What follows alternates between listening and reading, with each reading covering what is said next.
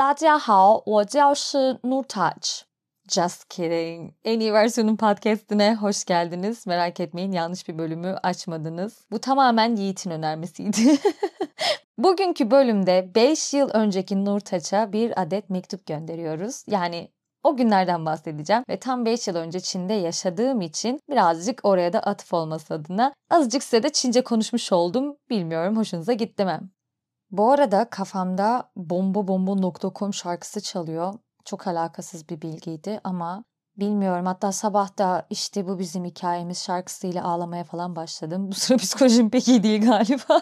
Zaten bir süredir Zack de New York'ta değil. Bu gece birde dönecek. Yarın da kayınvalideciğim Mary geliyor. Onunla beraber birkaç gün yani o burada kalacak. Merak etmeyin benden klasik bir kayınvalide hikayesi hiçbir zaman dinleyemeyeceksiniz. Belki bir gün Türk gelini hikayeleri anlatabilirim. Çünkü bir tık ben daha Türk gelini olmaya müsait bir tipim haliyle.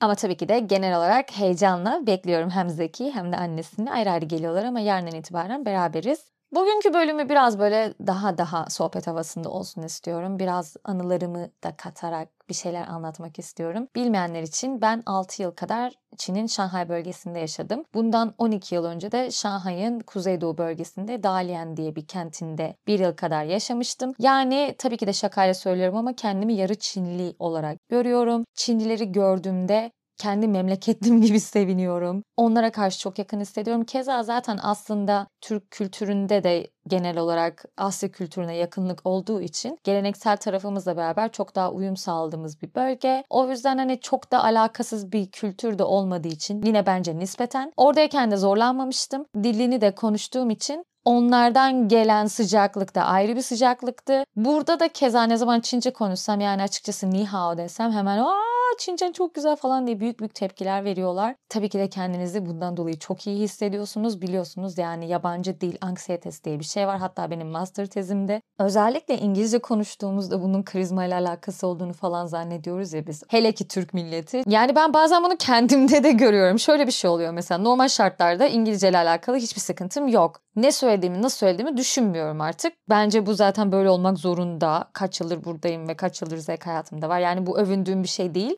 not olarak bırakıyorum buraya. Ama yanında Türk olduğunda bir tık böyle kendimi duyuyorum konuşurken. Normalde duymuyorum kendimi konuşurken. Böyle biraz daha aksan falan kasıyoruz gibime geliyor. Bilmiyorum bunlar benim gözlemlerim. Ben birçok başka insanlarla takılıyorum bana bilgi verin. Neyse tabii bu anksiyeteden kastım buydu aslında. İngilizce konuşurken karşınızdaki insanlar sizi çok da cesaretlendirmiyorlar. Zaten ana dili İngilizce olan insanların öyle bir gayesi kaygısı da yok. Keza onlara göre zaten İngilizce konuşmanız gerektiği için İngilizce konuştuğunuzda şaşırmıyorlar. Ama bir Çinli ile Çince konuştuğunuzda gerçekten yere göğe sığdırılamıyorsunuz. Arkadaşlar benim bu burnum bilmiyorsanız Instagram'a gönderiyorum sizi buradan hemen ne o? Et Nurtaş Türkeli. Benim bu burnum Çin'de bir karizmaydı. Bunlardan daha önceki bölümlerde biraz bahsetmiştik. Çünkü Çinlilerin burun kemiği yok.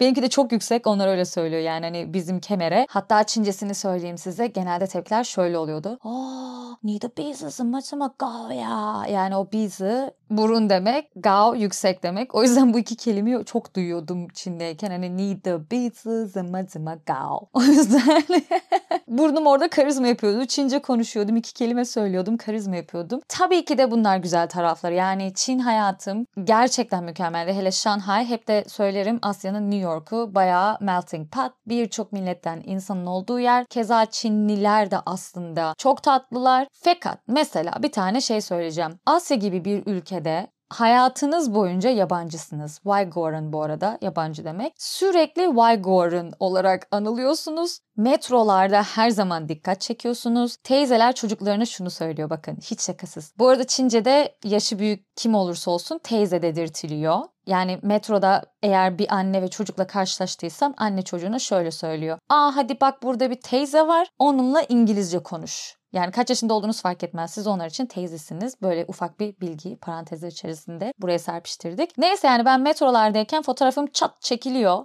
Trink böyle yanındaki çocuk kamerasını çıkartıp ikimizin fotoğrafını falan çekiyordu. Yine haha Çince bildiğim için hemen kavga etmeye hazırım. Çabuk siliyorsun onu hemen siliyorsun deyip yine bir Türk kızı tarafımı anında ortaya çıkartıyordum. Hiçbir zaman sessiz kalmadım arkadaşlar hele Çin'deyken. Ya mesela bir diğer konu şu. Aslında çok salakça bence şu an geri dönüp baktığımda. Çin'in metrosu gerçekten o internette gördüğünüz metrolar gibi. İnsanlar itiş kakış giriyorlar. Ben bir kere bunu şakasız söylüyorum havada girdiğimi hatırlıyorum.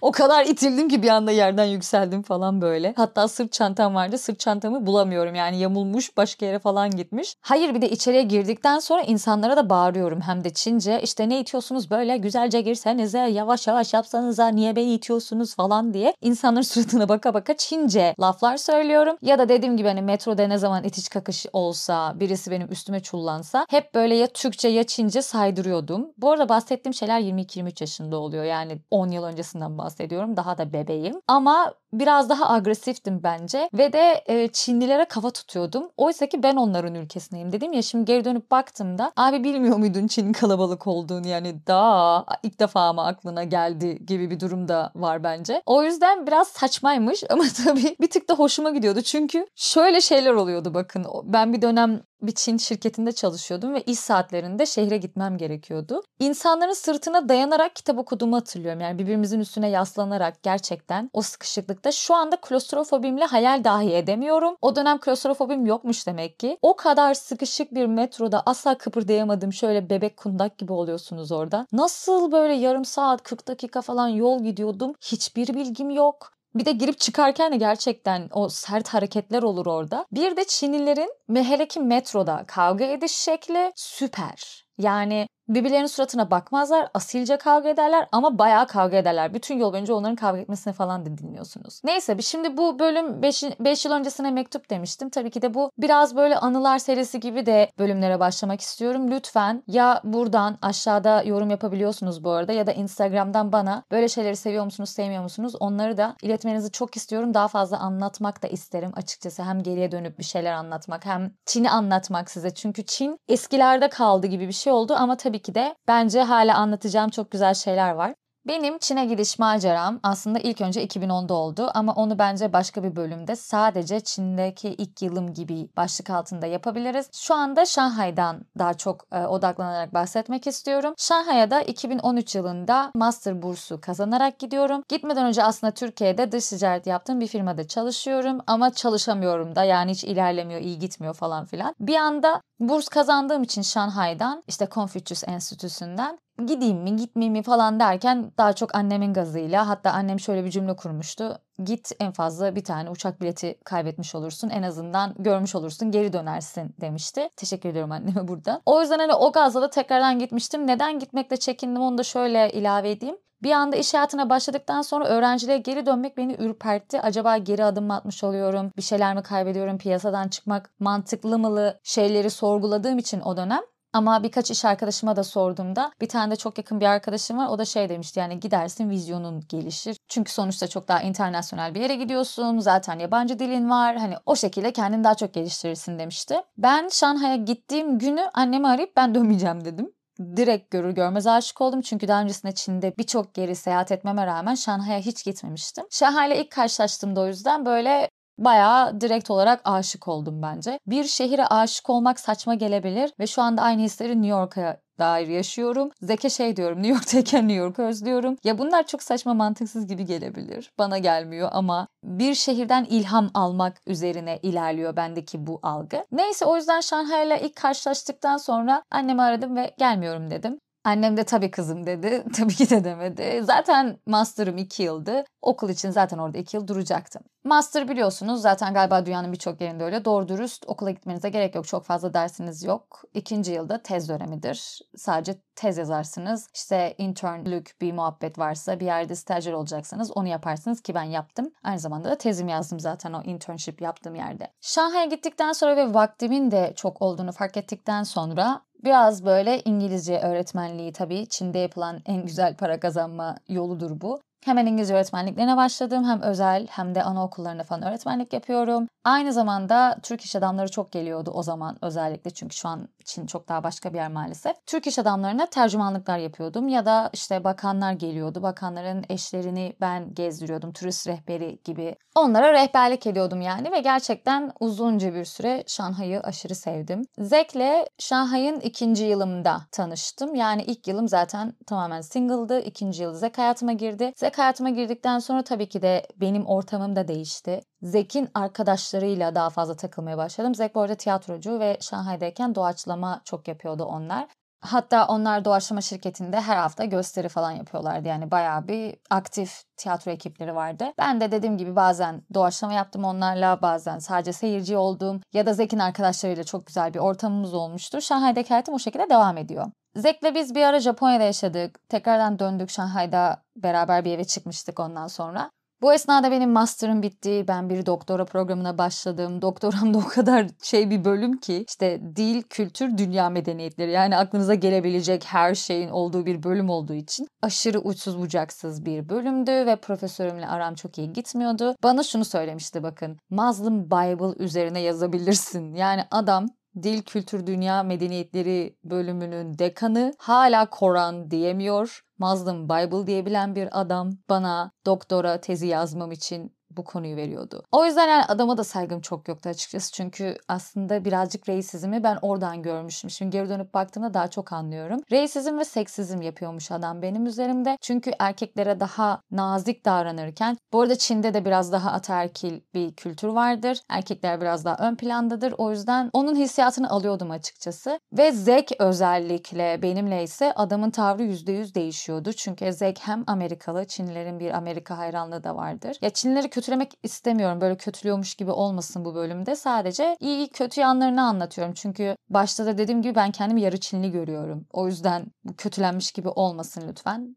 Ama Zack yanımdayken adamın tavrı %500 değişiyordu. Böyle elini kolunu nereye koyacağını bilemiyordu. İşte yok ben de Teksas'ta yaşadım, ben de Teksas'ta sayılırım falan. Tam nişan tuşu çocuğu kabızlığıyla Zack'e yaklaştığı için onların öyle bir muhabbeti vardı. Ve de işte dediğim gibi benim hala bu arada ben Şanghay'da, Şanghay Üniversitesi'nde doktora öğrencisiyim şu anda bile. Yani aslında kitabımı yazarsam mezun oluyorum. Çünkü bütün dersleri vermiştim. Bütün gerekli konferanslara falan filan katılmıştım. Ama kitabı yazmadığım için. Kim istiyor ki git ChatGPT'ye yazdır doktoran bitsin kenarda ama no. Zaten ilgimi de çekmiyor açıkçası. Neyse benim hayatım bu şekilde Şanghay'da devam ederken bir anda ben sağlık sorunları yaşamaya başladım. Aslında çok güzel para kazanıyorum. Haftada sadece iki gün hafta sonları işte ayrı ayrı training center'larda çalışıyorum. Yine böyle İngilizce öğretmenliği yaptığım ama daha çok para kazandığım çünkü artık yıllardır orada olduğum için network'üm de gelişmişti ve saatlik olarak aldığım ücret ilk yılıma göre 5 katıydı. Yani çok ciddi bir fark vardı artık. Daha iyi para kazanıyordum. Sadece haftanın iki günü kazandığım rakam ile evimin kirasını verebiliyorum, seyahat edebiliyorum, paramı biriktirebiliyorum. Bayağı da konforlu bir hayatım vardı açıkçası. Ayrıca hafta içi yine one on one özel dersler verdiğim zamanlarım oluyordu. Artık yoruldum ve bırakmayı düşündüğüm bir dönemdeydim. Yani hani bayağı bir yoğun bir programım vardı. Sonra bir gün benim sağlık problemlerim olmaya başladı. Ama böyle bariz bir sağlık problemi de değil. Bir gün Zek beni yine okula bırakacaktı bu training center'a çalışmaya gideceğim gün. Ben boynumu çektim o gün. Yani böyle kıtlatmaya çalışırsınız ya. Bence asıl gün ve asıl sebep oradan başlıyor. Boynumu çeker yani boynumu kıtlatırken orada böyle bir çekilme hissettim ben aslında o gün ve bütün gün böyle elim kafama falan gidiyordu hani olur ya böyle. O günden sonra benim müthiş bir baş ağrım oldu ve 3 ay hiç durmaksızın 3 ay boyunca devam eden bir baş ağrısı. Tabii o 3 ay olmadan önce ilk haftalarda ben zaten panik yapmaya başlamıştım. İşte kesin ciddi bir rahatsızlığım var diye. Ve Çin'de devlet hastanelerine gidiyorum. Çince konuşuyorum. Adamlar direkt şey ya senin bir şeyin yok ya senin beyninde sorun var işte git nöroloğa görün işte psikolojiste görün falan diye beni odadan kovuyorlardı. Aslında şöyle Çinlileri biliyorum. Adamı yapmaya çalıştığı şey sen hasta değilsin. Çok da abartma. Çok stres yapmışsın. Tek yapman gereken şey bence psikoloğa git. iki tane ilaç al. Rahatlarsını söylüyor bana o tavırla. Ve yine dediğim gibi Çince olduğu için ben şeyin paniğine girmiştim. Eyvah beni ciddiye almıyorlar burada. Ben yabancıyım belki de Çince her şeyi anlamıyorum. Ben burada güvende değilim gibi aynı zamanda başka bir psikolojiye de girmiştim orada. Zaten başım ağrıyor, boynum ağrıyor. Ve bu ağrı aynı zamanda koluma, bacağıma, kalbime, her yerime sıçramıştı. Ve ciddi anlamda ben de bir böyle sağlık anksiyetesi ilk defa bu kadar net hayatımda görmüştüm ve ben ilk defa mental sağlığın önemini o zaman anladım. Çünkü benim aklıma şunlar gelmiyor normal şartlarda. Bacağım ağrıyor. Aa bu mental sağlıkla alakası olabilir. Yok bende o. O zaman yoktu yani. Bu bahsettiğim tam 5 yıl önce oluyor bu arada. Öyle bilgiler yoktu. Bacağım ağrıyorsa muhtemelen çok ciddi bir rahatsızlığım var gibi bir paniğe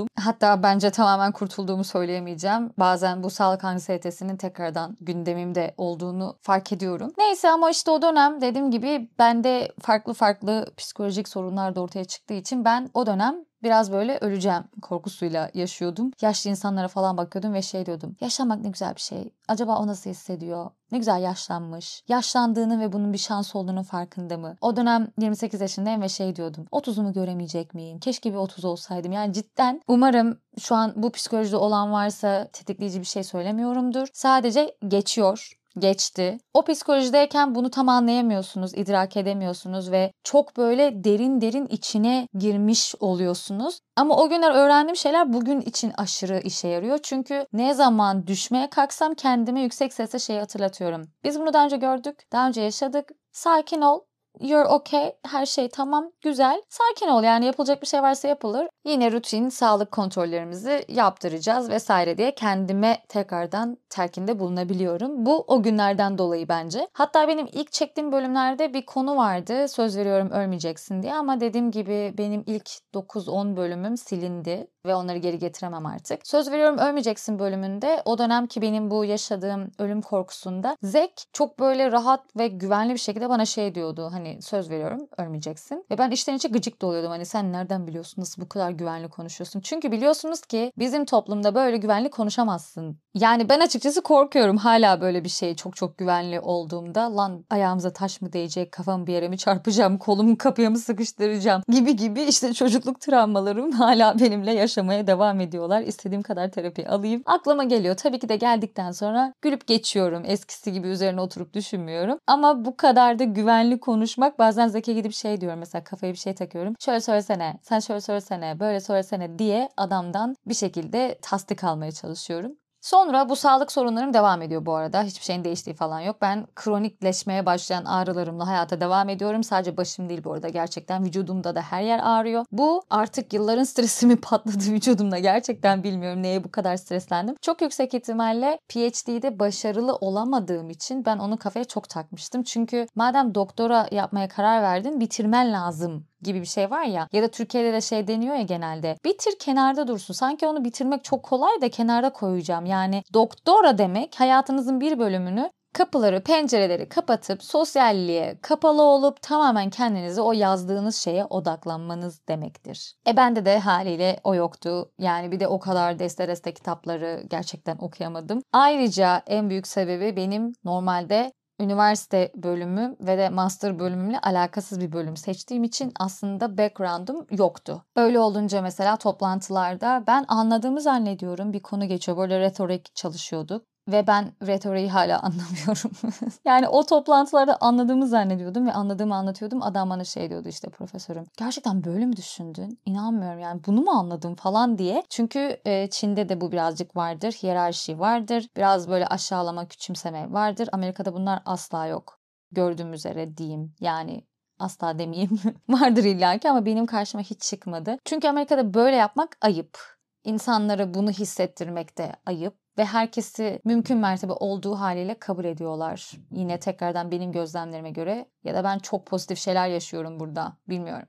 İşte bu anksiyeteler, sinir, stres, okulu bırakamama derken Zek o dönem master'ı bitmişti. O master yapıyordu. Sonrasında aslında Çin'de full time bir iş teklifi almıştı. Amerikan şirketiydi ve Zek'in onların pazarlama departmanının başına geçmesini istemişlerdi. Biz de o süreç şunun kararsızlığını yaşamıştık. Yani Çin'den çıkalım mı yoksa Zek full time işe mi başlasın? Ben doktorayı bir şekilde bitireyim mi? Ne yapalım derken biz aslında evden çıktık ve oradaki eşyalarımızı bir arkadaşımızın evine bıraktık. Zaten bu arada Zek bana evlenme teklifi etmişti. O sırada biraz böyle Amerika'da ve Türkiye'de yaşayalım dedik. Sonra karar veririz. Zaten iş muhabbetleri de biraz ortaya çıkar dedik. Dedik dedik derken aslında biz Türkiye'de yaşarken bir anda şeye karar karar verdik. Acaba biz Hindistan'a mı gitsek? Bir süre orada mı yaşasak? 6 ay boyunca Southeast Asia'da mı gezsek? Hani tam zamanlı olarak seyahat mi yapsak derken bir gün Amerika'ya ziyarete gidiyoruz Christmas döneminde. Normalde sadece iki haftalık bir seyahat olmasını planlıyorduk. Zek'in ailesini sadece Christmas için ziyaret edecektik. Sonra Zek'in üvey babası ameliyat olduğu için böyle bir ay falan uzatmaya karar verdik. Ondan sonra zaten buradayız ve Amerika'da evlenmek çok daha kolay diye hadi burada evlenelim dedik. Sonra da pandemi patladı. Ve benim bütün hayatım o 5 yıl önceki Nurtaç'a göre aslında dönüm noktasına burada girmiş bulundu bir anda Amerika'da kalmaya karar veren ve o dönem evlendikten sonra aslında eşimin ailesiyle, kocamın ailesiyle. Ya baktığında aslında ilk yılımı kaynanamla falan yaşıyorum. Çok komik. Eğer bilmiyorsanız bildiğiniz tahmin ediyorum ama YouTube'da bir sürü videom var bu arada. Kayınvalideme içli köfte yaptırdım, mantı yaptırdım, lahmacun yaptırdım ve bundan çok gurur duyuyorum. Bütün Türk mutfağını kadına da yaptırdım yani. Tadım değil. Bayağı elleriyle hamur açtı bu kadın. İşte buradan sonra benim hayatım artık artık Amerika'ya doğru yönelmeye başladı. Aslında ilk yıllarımda çok zorlandım çünkü Amerika'da kalmayı planlamıyorduk ne Zek ne ben. Bir de pandemi olduğu için ayrıca Dallas gibi bir yerde yaşadığım için gerçekten in the middle of nowhere itin ölmediği yer gibi bir şey düşünebilirsiniz. Genelde zaten hani o banliyö kültürü burada daha yaygın olduğu için benim mizacıma uymayan bir yaşam tarzı, kocaman evler, kocaman bahçeler ve o bahçeye de siz bakmak yükümlüsünüz. Yani yani evin içine bırakın o kocaman backyardlara bakmak bana şu an acayip zul geliyor. Bilmiyorum hiç o kafaya girer miyim bir gün. Ama sadece Zekin ailesiyle yaşadığım dönemde Amerikan hayatını görmek, deneyimlemek, bir Amerikalı kadınla yaşamak, zaten hani onların kültürünü yakın yakından görmek mükemmeldi. Dallas'tan sonra biz bir Washington DC yaptık. Artık son 6 aydır yani New York'tayız. Bence ben New York'a geldikten sonra o Şanghay'daki Nurtaç'ın enerjisine tekrardan dönmeye başladım. Bu arada Şanghay'ın son çeyreğinden bahsetmiyorum. Hani o başlardaki aşık olduğum ve 6 yıl kaldım bu arada. 6 yıl boyunca gerçekten ben hayatım boyunca Şanghay'da yaşayacağımı düşünüyordum ama son çeyreğinde tamam galiba bitti burası dediğim bir noktadaydım. Şu anda Şanghay'ı aşırı özlüyorum ama orada yaşamak istemiyorum tekrardan. Çünkü Amerika'da kurduğum düzen ve Amerika'da oluşan Nurtaş'tan aşırı memnunum aslında. Ve burada şöyle bir fark var Çin'le. Çin'deyken sadece yabancı olduğunuz için başta bahsetmiştim yani zaten dikkat çekiyorsunuz her halükarda çünkü hiçbir zaman onlardan biri gibi görünemeyeceksiniz bir kere. Zaten yabancı olduğunuz için birçok iş yerinde aslında orayı da internasyonel gösterebilmek için biraz daha avantajlı olarak işe alınıyorsunuz. Yani çok da yetenekli olmasanız dahi. Bu arada maalesef Çinlilerden de daha çok para kazanıyorsunuz. Fakat orada çok da profesyonelleşebileceğimi zannetmiyordum ben. Biraz böyle daha kenardan kenardan yaptığım işler. Bu arada yine orada da marketing ve sales yapıyordum. Bir dil okulunda onların pazarlamasını ve sosyal medyasını yapıyordum. Aynı zamanda satış yapıyordum. Hani eğer bir öğrenci geliyorsa onlardan komisyon alıyordum. Bu benim aslında yapmamam gereken bir iş. Yani bunları sosyal medyada anlatmak nasıl mantıklı mı bilmiyorum ama Çin'de normalde çalışmanız yasak. Öğrenci vizesiyle özellikle part time dahi yasak ama benim internship yaptığım yer dil okuluydu ve dil okulu benim stajyerlik bittikten sonra full time'a geçmemi istedikleri için ben o şekilde orada devam ediyordum. Ve hatta bunu da ayrıca bir bilgi olarak söyleyeyim. Aslında ben doktoradan önce bu çalıştığım şirkette işe alınacaktım ve bana çalışma vizesi de verilecekti. Görüşmelerimiz o şekildeydi. Beni artık bir iş alacak yapacaklardı yani Çin'de master'ın bittiği için. Ama o dönem Türkiye Rus uçağını düşürdüğü için Çin bizi kara listeye aldı ve beni asla çalışma vizesi vermeyecekleri için şirketim senin için yapabileceğim bir şey yok dediğinden dolayı ben PhD'ye başvurdum. Yani aslında benim doktora maceram da birazcık öyle oldu. Akademiye devam etmeyi çok da hayal etmiyordum. Çok istediğim ilgimi çeken bir şey de değil. Keza dediğim gibi doktora çok çok başka bir dünya. Yani o kafada bir insan olduğumu zannetmiyorum ben. Yani o gerçekten %100 adaptasyon ve sadece ona odaklanmak gerektiren bir hayat şekli isteyen bir alan aslında. Ve şimdi geri dönüp baktığımda gerçekten bu hayattaki dönüm noktaları, o kırılma noktaları, o küçük ayrıntılar inanılmaz büyük şeyler getirebiliyor karşınıza. Dediğim gibi ben özellikle New York'a geldikten sonra içimde bir sakinlik oluştu. Yani olmam gereken şehirdeyim sakinliği oluştu. Bunlardan da ilerleyen bölümlerde bahsederim daha fazla. Bugünkü bölümü bu kadar diyelim. Sevdiniz mi sevmediniz mi sizden duymayı çok istiyorum. Anılara geri dönmek, böyle biraz Çin'den bahsetmek, belki Amerika'daki zorlandığım yerlerden de. Çünkü hemen her şey çok da kolay olmadı açıkçası. O yüzden bunları da toparladığımız bir bölüm yapayım diyorum. Ne dersiniz? Dinlediğiniz için çok teşekkür ediyorum. Yeni bölümlerde görüşmek üzere. Hoşçakalın.